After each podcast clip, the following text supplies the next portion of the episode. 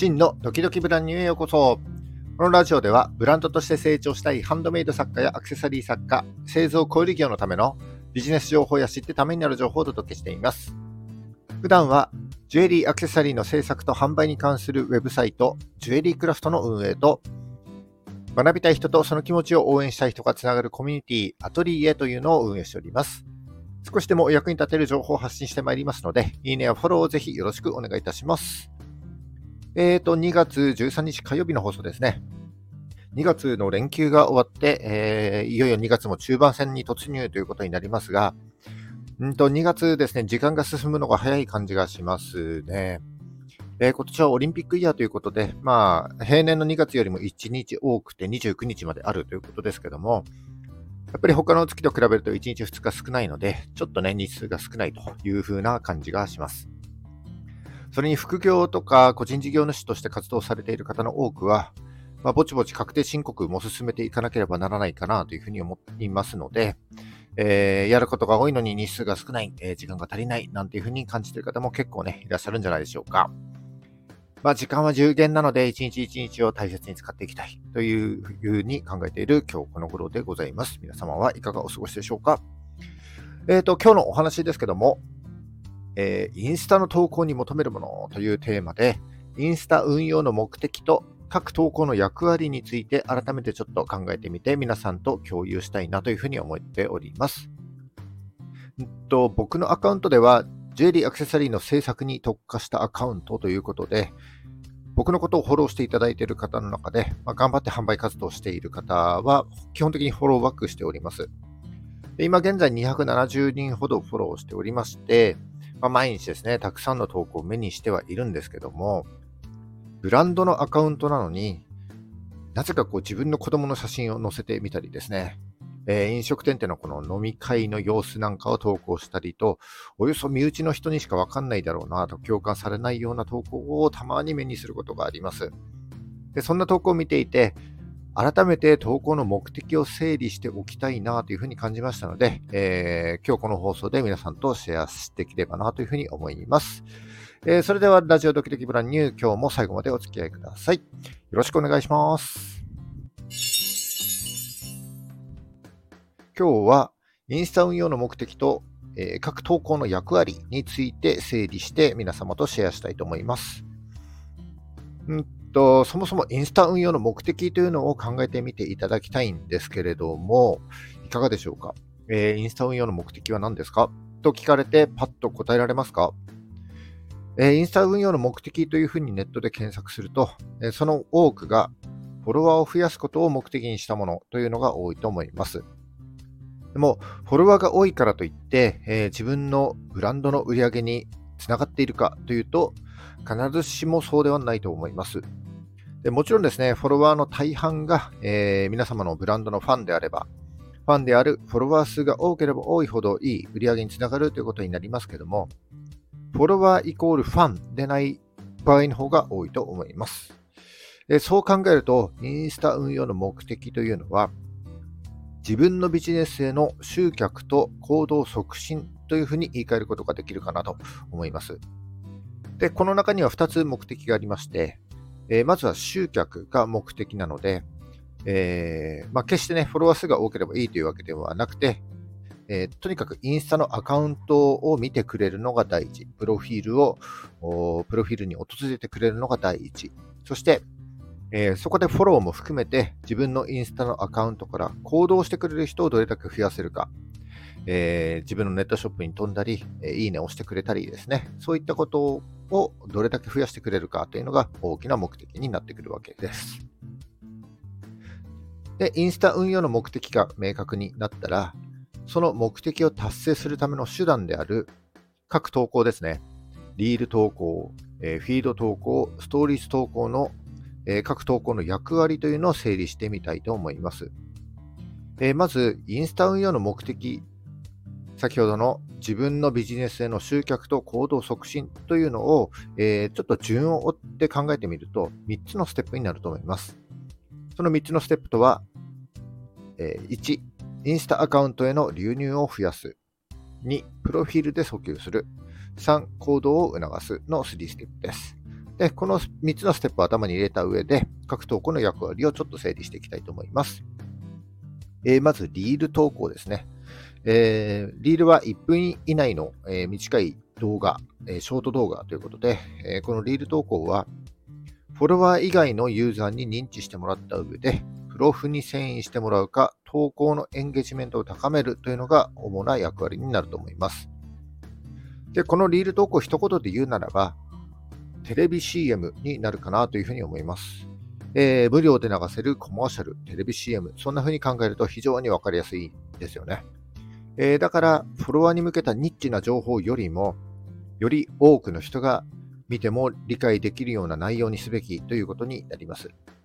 そして、プロ風に遷移してもらう方法としては、えー、動画で全てを伝えないというのがまずあるかなというふうに思います。えー、価格だったり、商品の詳細だったり、それからどこで買えるのかという購入方法だったりですね、そういったことは動画で全部伝えないで、えー、プロフに飛んでいかないとわからない、そんな風な感じにするといいんじゃないかなというふうに思います。あとは、えー、動画をシリーズ化するなんてのもいいですよね。えー、1回の動画で終わらせないで、うんと、続きを用意してあげるとか、続編を作ってあげるというふうにすると、えー、その動画を見たユーザーの方は、えー、プロフに飛んで他の動画を見たくなるというような、えー、感情になるかなというふうに思います。で、またですね、エンゲージメントを高める。エンゲージメントというのは、えー、再生回数を増やしたり、視聴時間を増やしたり、それから視聴維持率をこう伸ばすとかですね、いいねをもらう、コメントをもらうといったエンゲージメントを高める方法としては、うんとまずコメントしたくなる動画にするのが、えー、いいですよね、えー、キャプションに書いてもいいんですけども、えー、皆さんの好きな色は何ですか？とか、〇〇についてどう思いますか？なんていうふうに質問を投げかけるというのも、えー、コメントしたくなる、えー、ことにつながるかなというふうに思います。であとはですね、えーと、動画をまた見返したくなるような、えー、隠し要素みたいなのを用意してあげるといいかもしれませんよね。あの隠れミッキーじゃないですけども、えー、この動画には何か隠れてますよとか、ね、間違いが3つありますみたいな感じで、えー、動画の後半の方でちょっとポソってね、あの言ってあげる、書いてあげると、もう一回見たくなるかなというふうに思います。えー、そういった感じで何回も再生してもらうというのが、えーこのエンゲージメントを高めるということにつながっていくと思います。えー、先ほどですね、フォロワーに向けたニッチな情報よりも、え、より多くの人が見ても理解できるような内容にすべきということを言いましたが、リールをプロフィールグリッドにも置く場合は、えー、次に説明するフィード投稿の役割とちょっと被ってきます。えっ、ー、と、フィード投稿、ここで言うフィード投稿というのは、プロフィールグリッドに表示することができる投稿のことになります。えー、リール、それからあのスライドで見せることができるカルーセルなど種類があって、えー、こうプロフィールグリッドにですね、こうえー、3列でこう並べていくことができる機能になりますけども、このプロフィールグリッドで大事なのが世界観です。えー、先ほどのリールで自分のプロフィールに誘導したらですね、えー、次に僕たちがやることというのが自分のプロフィールを見てもらうことになるわけですけども、このプロフィールの世界観がまとまってないと、えー、フォローしたいって思わないですよね。まあ、言い換えると雰囲気があるかどうかということになると思います。えー、なんか可愛いとか、おしゃれとか、えー、もっと見たい、全部見たいなんていうふうに思ってもらうから、こうフォローしたくなるわけですので、えー、プロフィールグリッドに表示されているの最初の1枚目の画像ですね。この画像のデザインやレイアウトをしっかり整えて、雰囲気を作っておく、アカウントの世界観をがっちり作り込んでおくということがめちゃくちゃ大事です。で最後が、えストーリーズになりますが、えー、唯一外部リンクを貼れるのがこのストーリーズ投稿になります。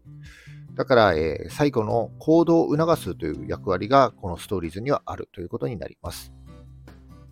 え、ストーリーズに表示されるのは、うんとフォローしている人のストーリーズ、それから広告ですね。この2つになりますので、え、フォロワー外の人のことを考えるのではなくて、自分のフォロワーに向けてブランドの考えだったり思い、え、価値観を共有してエンゲージメントを高める。えー、つまり、いいねとかですね、DM とか、え、リアクションスタンプなどを用意して、こうユーザーとのフォロワーとの相互作用を促進したり、あるいは外部リンクを貼って自分のネットショップに誘導したりと、何かしら行動を促す投稿をしていくというのが、このストーリーズ投稿になると思います。えー、たまにですね、こう、ハッシュタグつけて投稿されている方見るんですけども、これね、非常にもったいないと思いますね。無数にあるインスタのアカウントの中から、やっと自分のアカウントにこう入ってきてくれて、で、ストーリーズまで見てくれているのに、このハッシュタグをタップするだけでもうね、離脱しちゃうんですよね。で、